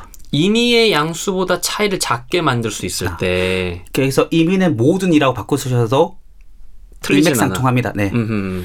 그러니까 어떤 작은 양수를 제한하더라도 음흠. 나는 차이를 작게 만들 수 있어라는 음. 예. 거죠. 모든 양수에 대해서. 오케이. 그래서 이게 얼마든지 작은 양수라는 표현으로 바뀌게 되고, 음. 그러니까 모든 양수라는 것은 명확한 표현이잖아. 음. 모든 거니까 모든 그렇죠. 거. 모든 그렇죠. 거니까. 그래서 그 유명한 엡실론 델타 노법이 완성됩니다. 유명해 이게? 이게 왜 유명한데 난 몰라. 대학교 때 배우는 거거든요. 아 그래요? 대학교 때 극한을 정의하는 엡실... 엡실론 델타? 네. 오케이. 론 델타 노법이 완성되는데 음흠. 아, 읽어볼래? 아 몰라 안 읽히는데 뭐가 엡실론이야? 뭐가 델타야? 어. 아이 그거 없구나.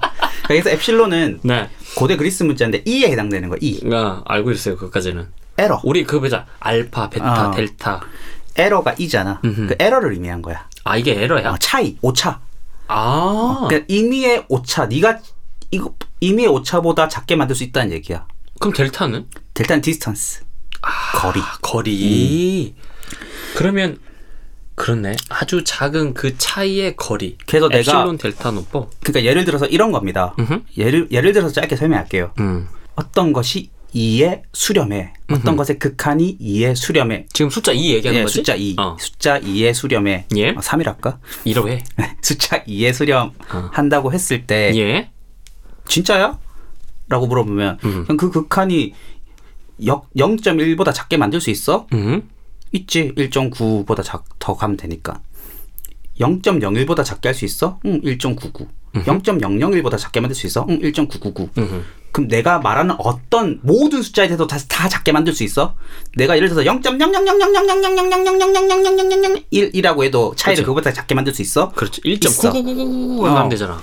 그럼 모든 양수 어떤 사람이 얘기하는 그 모든 오차에 비해서도 내가 그것을 작게 만들 수 있다. 그것이 뭐 어딘가에 수렴한다는 얘기로 바꾼 게 된 겁니다.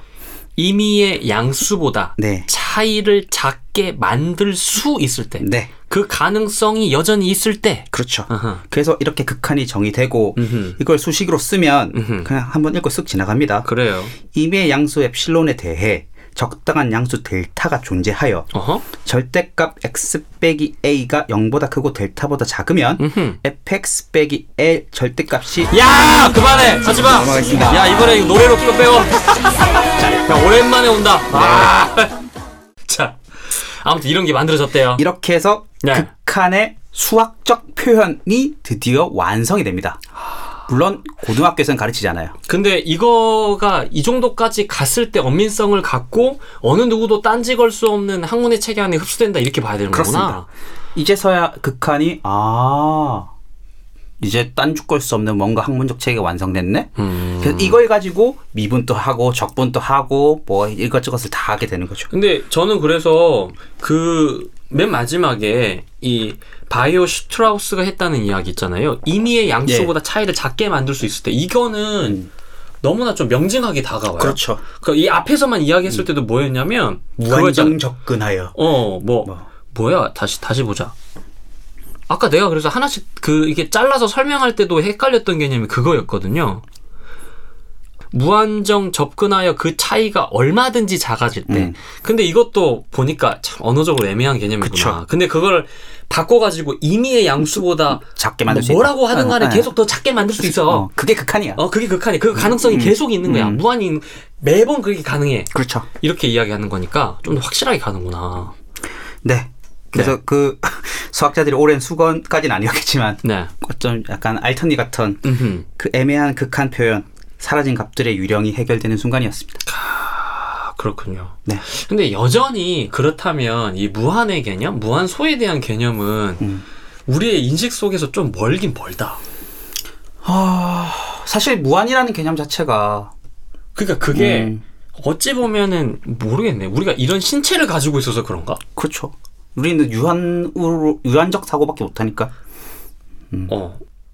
그러니까 우리는 끊임없이 무한의 어떤 시간의 개념과 공간의 무한성을 상상을 통해서 설명한다려고 하지만 우리에게 뭔가 달라붙어 있는 그 끈끈한 어떤 인식의 체계 안에는 늘 유한하니까. 그렇죠. 재밌네요. 네. 어, 재밌네요. 그래서 무한소는 예. 결국 그냥 극한이라는 새로운 뭔가를 만들어내서 정리가 됐다고 봐야 되는 게 맞을 것 같고요. 예. 그리고 그렇죠. 이 방송을 통해서 하고 싶었던 얘기는 네. 우리 교과서에서 등장했던 그 극한이라는 것이 음. 우리는 너무 잘 정리된 내용이 적혀져 있지만 음. 실제로는 수학자들도 한 근 200년간 골머리를 앓다가 만들어낸 개념이라는 것을 꼭 얘기해주고 싶어서 음. 네 이걸 정했던 것 같아요. 그래요. 네, 그렇죠. 실은 우리는 누군가가 그 온 힘을 다해서 만들어 놓은 그 마지막 올려놨던 그 그치. 한 한 장의 벽돌 위에 서 있는 거니까요. 음. 그러니까 쉽게 쉽게 만들어진 건 아니다. 너무 잘 다듬어진 것만 주는 거야. 근데 이것이 한 200년간 수학자들 골머리를 앓았고 이렇게도 볼까 저렇게도 볼까라는 그런 과정이 우리 교육 과정에는 사라져 있다는 게 좀 안타깝기도 하고 음. 그래서 앞에서 얘기했던 것처럼 극한의 순서가 미적분보다 앞에 있다는 것이 정말 교육적으로 좋을까? 리미트에 등장하는 이유는 미적분이 나와 이해가 되는데 그 미적분 뒤에 나오니까 약간 흥미가 떨어지는 건 아닌가 음. 그런 생각을 좀 해봤습니다. 그렇군요. 아 참. 생각보다 어렵진 않다. 어, 나의 느낌은 그렇어요. 네 정답이 잘 받아줬네. 아니요 받아준 게 아니라 설명을 잘 깔끔하게 해주신 네. 것 같아요. 되게 재밌었어요. 음. 근데 그런 의미에서 보면 결국에 교육이 인간의 진화의 또 다른 역사일 것 같지 않아요? 진화의 과정일 것 같아요. 음. 그러니까 누군가는 그게 그렇게 어렵고 힘든 건데 어쨌든 그들이 만들어 놓은 그냥 도구를 잘 사용하고 음. 내가 습득만 한다면 그 다음 단계로 그냥 이렇게 넘어가는 거잖아요. 그러니까 한 삽질을 200년 정도 할 필요는 없지만 그렇죠. 고생한 개념이라는 것만 던져줘도 그렇죠. 그런 메시지만 던져줘도. 뭐. 아이들이 이 단어를 처음 공부할 때 느끼는 생소함이 조금 덜하진 않을까. 정답은 그런 느낌이 있었는지 모르겠는데 왜 갑자기 무한대로 보내? 왜 무한대 커지는 걸 생각해야 돼? 왜 한 점에 하나씩 다가가 보는 걸 생각해봐야 돼? 음, 음. 한 점을 가면 같이 왜 가다 멈춰 가끔 다 가든가? 음, 음. 근데 그것들이 또 어찌 보면 수포자를 양성하는 또 하나의 이유일 수도 있다는 거죠. 물론 그렇죠. 그리고 물론 그렇죠. 가끔씩 수학 공부를 할 때 느끼는 게 뭐냐면 와 진짜 나는 바보다 옛날 사람들은 이런 걸 이렇게 쉽게 쉽게 만들고 이해했는데 라는 생각이 들 때도 있는데 사실은 그런 게 아니라는 거지 음. 대단히 많이 시행착오를 겪고 어, 노력한 끝에 지금의 어떤 깔끔한 내용이 나온 거라는 것도 아, 좀 전했으면 좋겠다 그러니까, 아, 그러니까 저, 생각입니다. 저, 저는 그게 어떻게 좀 다가오냐면, 음, 아까 계단이라는 표현 쓰지 음. 않았습니까? 근데 우리 어렸을 때 계단 내려오거나 올라갈 때 어떻게 했는지 기억나세요? 우다다다 올라갔지 뭐 그런가요? 안 그래요? 아이들은 계단 아, 굉장히 제일 무서워해요. 어. 그러니까 한 발 뛰고 한 발 올라가고 한 발 음. 뛰고 한 발 올라가고. 근데 그게 왜 그럴까 생각해 보면 실은 계단과 계단 사이에는 되게 무한에 가까운 그 절벽이 있거든요. 그거 아찔해요. 저는 실은 가끔 걸을 때 그런 아찔함을 가끔 경험하거든요. 음. 결국엔 아이들에게 그 과정에 대한 설, 설명이 이 사라지면 늘 아찔함밖에 안 남아 있고 그 아찔함이 반복되다 보면 그냥 무기력으로 사라지는 것 같아요. 음. 아 그냥 그렇다 해 임마. 그냥 외워. 나 점수 따야 되니까 임마. 음. 그런 방식으로. 근데 우리가 이야기하는 그 창의력, 생산성 음. 이런 개념들이 결국에는 그 과정, 지난한 그치. 과정과 그 과정의 과정에 대한 고민, 음. 과정을 계속 내가 체화시키면서 나만의 메시지에 나만에 대한 확신성, 그 다음 앞으로 나아가는 어떤 단계일 테니까 저는 그런 이야기 가꼭 필요하다고 생각합니다. 저도 그렇게 어. 생각합니다 거기에 있는 것 같지 음. 않아요? 결국에. 그러니까 수학자들도 시행착오를 겪었다, 아. 고생했다, 그러니까요. 어려운 개념이야, 음흠. 받아들이기 힘들지. 그렇지. 그래서 토론도 한 번씩 해보고, 어 그래 좀 이- 이게 이상하긴 해. 음. 뭐 이런 식으로요. 근데 정의, 정리, 이거 이런 거야, 이렇게 정의했어, 가르쳐줬다, 자 음. 문제 풀어. 그렇죠. 네, 좀 그렇다라는 겁니다. 근데 진짜 제가 이제 올해를 끝으로 아이들 막 그 막 논술지도 하고 그 다음에 막 자기소개서든 뭐 입시에 관련된 거 이제 하는 거 이제 그만하려고 하는데요. 거길 만나다 보면 특히나 자기소개서 쓸 때 진짜 많이 느껴요. 자기소개서잖아요. 네, 쉽게 얘기하면 자기를 소개하는 거 아닙니까? 네, 근데 늘 뭐가 생략돼 있냐면 자기가 자기를 어떻게 바라보는지가 늘 생략돼 있어요. 음, 그 애들도 보면 인과 과정이 되게 쌩뚱 맞아요. 그냥 뭐 했더니, 그러니까 지가 그냥 자라난 게 아니에요. 그 하루하루 수많은 과정들이 있을 텐데 자기 자신을 바라보는 게 굉장히 냉소적이고 음. 무기력하고 아니면은 반대로 굉장히 과장되거나. 음, 근데 그게 자꾸 우리의 그 중학교, 고등학교의 경험들이 다 그래서 그렇지 않을까요? 어느 누구도 과정에 대한 이야기는 설명하지 않는 것 같아요. 심지어 역사를 배우면서도 그러네. 그냥 숫자만 배워. 음, 근데 그런 것들이 너무나 만연하게 계속 아이들을 그 만들어내는 것 같아요. 음흠. 더 무기력하게. 그래서 이제 생각이 들었어요. 저도 아우 이제 그만할 때가 됐나 보다. 아, 윌리엄 워터하우스의 말을 끝으로 하고 방송을 마치도록 하겠습니다. 윌리엄 물집. 워터하우스. 예. 코시는 사실 새로운 기틀을 세운 게 아니라 이미 반석 위에 서 있던 미적분학의 전체 체계에서 먼지를 탈탈 털어 말끔한 본 모습을 드러낸 것이다. 네, 후원자 소개하셨죠? 그렇죠. 네. 이지숙, 희폭, 어응어, 박호동 최소 두 달에 한 번. 죄송합니다. 반성중. 설거지, 정재봉, 텅빈 충만, 어, 통빈 충만. 날 더운데 냉면이나, 호드, 음. 라라디, 박호동 고수가 그리워요, 이지숙, 정주행 완료 기념, 호드, 라라디, 설거지, 박호동, 이지숙, 설거지, 호드, 라라디, 박호동 돌아와 주세요. 죄송하네. 이지숙 여기까지입니다. 예. 저희는 수포자메일 사용하고 있습니다. soopoja 골뱅이 gmail.com soopoja 골뱅이 gmail.com입니다. 네, 메일 많이 보내주십시오. 국내 최초, 세계 최초, 우주 최강 본격 수학 팟캐스트 저컴보! 진정한 라이프 아티스트로 다시 돌아오겠습니다. 지금까지 수포자들의 대변인 정담이었습니다. 네, 송쌤이었습니다. 감사합니다. 감사합니다. counting sheep when you're trying to sleep being fair when there's something to share being neat when you're folding a sheet that's mathematics when